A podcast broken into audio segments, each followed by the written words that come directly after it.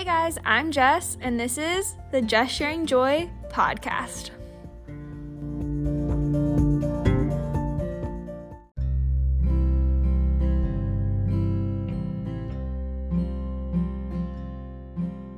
So here we are, everyone, episode two.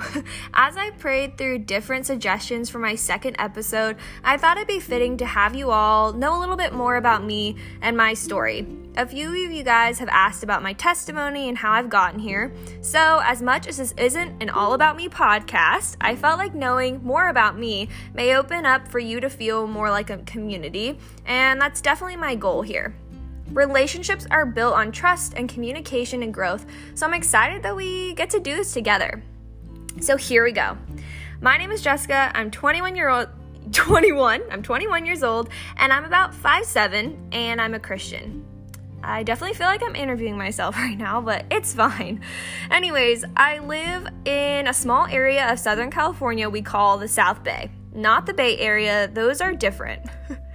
I really enjoy camping, riding, gift giving, spending time reading, and going to movie theaters, and other things I'm still discovering like digital art, pottery, and now podcasting. So, you guys are part of this with me.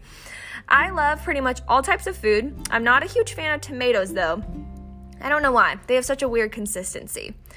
I really like ice cream, mostly chocolate ice cream uh, chocolate chip cookies, and nothing Bundt cakes, red velvet. If you've ever had them, you get why. They're amazing, you guys. And to finally answer this thriving question that I get quite often, I am single and pretty amazed by how God has used this season. I do pray for a future relationship, but there's so much power in singleness, which we will talk about pretty soon in a future episode.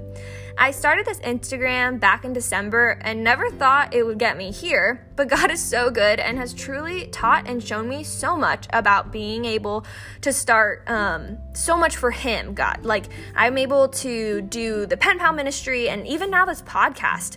I've been lucky enough to build a community around me that has become like family and has supported me through the past years of major growth.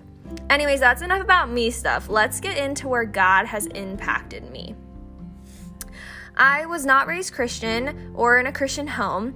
Yes, please enter your gasps now. Everyone's always really shocked by this, but for me, it was not a bad thing. It was actually another story of perfect timing of God.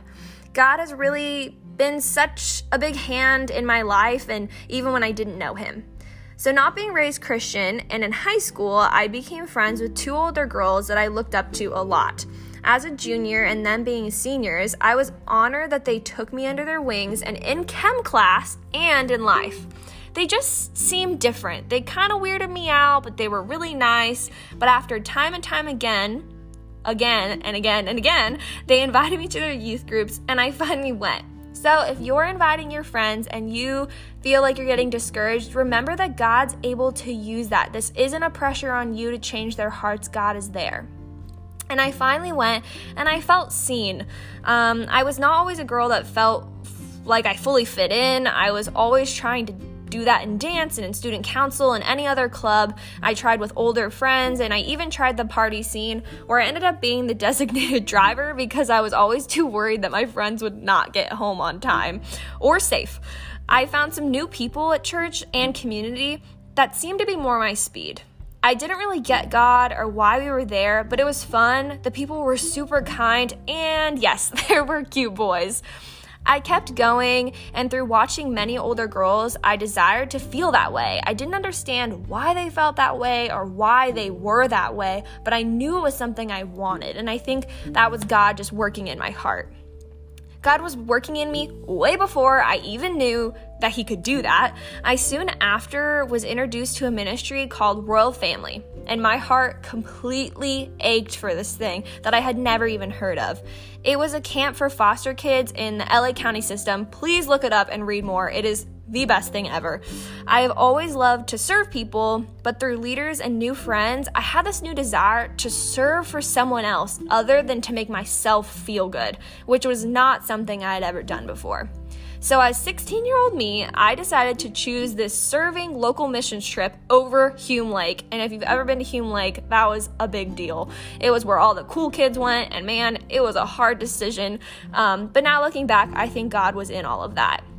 I went to this camp where I got to serve kids, but instead of being there to serve them, I felt like the first night I was served by God's people, the ministry leaders, and even in the devotional time where I wanted to know more about God for the first time. I remember one of the pastors had said something to me that I will never forget. He said that we were here to run after these kids like Jesus runs after us. And even if we don't know it, He loves them. And no matter where they came from, how mean or misbehaved, we will show them love because God loves them and God loves us like that. And I remember being like, oh my goodness, this is me. I am the kid. And I remember crying and accepting God into my heart for the first time. I felt those tingles that people feel. I felt a weight on me that, like, people always talk about. I had that moment. I went into this week wanting to learn alongside these kids, and I got to grow in such intense community. When I got home, I invested in classes, people, and all the church things, as many of them as I could, and camp ended in July, and I got baptized that August. My heart had changed, but in no way has my actions changed.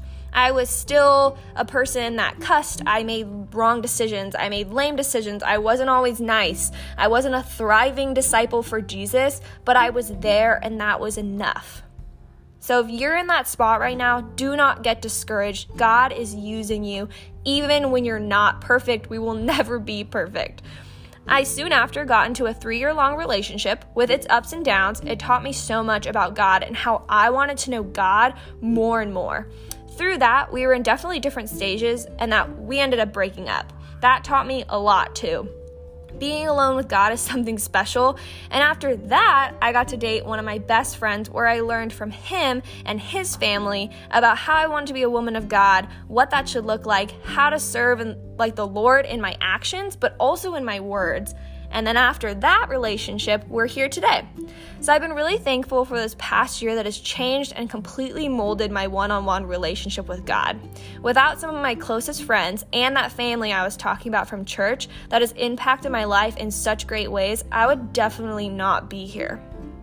My relationship with God is closer and closer every single day, and I'm so honored through grace that even though I'm not perfect and never will be, that God still loves me and He still loves you. So, long story short, I have some things I want to share with you guys. I want you to remember wherever you are in your walk with God, there's always more to learn and to grow within your heart. Do not allow the enemy to sway your mind of you thinking you're not where you're supposed to be or where you need to be or where you need to go next because God is holding your hand in the midst of the desert, amidst of the change, amidst of the craziness, amidst of all the things. It is not going to be painless. It's not going to be easy. And I've been through some stuff, but I'm still standing here filled with the Lord's joy. Sometimes my joy is lacking, but luckily God is able to hold us up.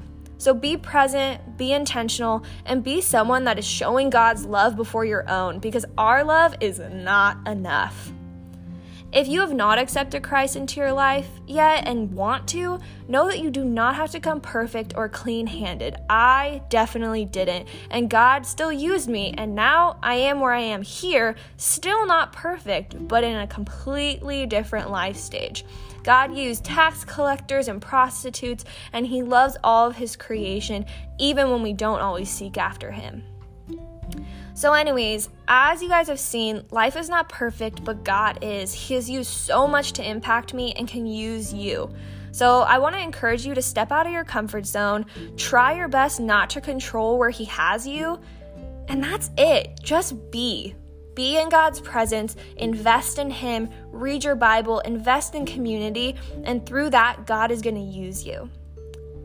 So, anyways, that's enough about me. Next podcast, we will be talking about body image, how we are beautifully made in God's creation, and even when we struggle, there's beauty in us because of Him. There is a light in us because we get to know Him, and we should use that to make disciples. So, thank you guys so much for joining and listening into my very long story. I hope this had you see just how God's joy can work and is an active love. And I hope that we're able to do that for His people. So I'll talk to you guys soon. And yeah, bye, guys.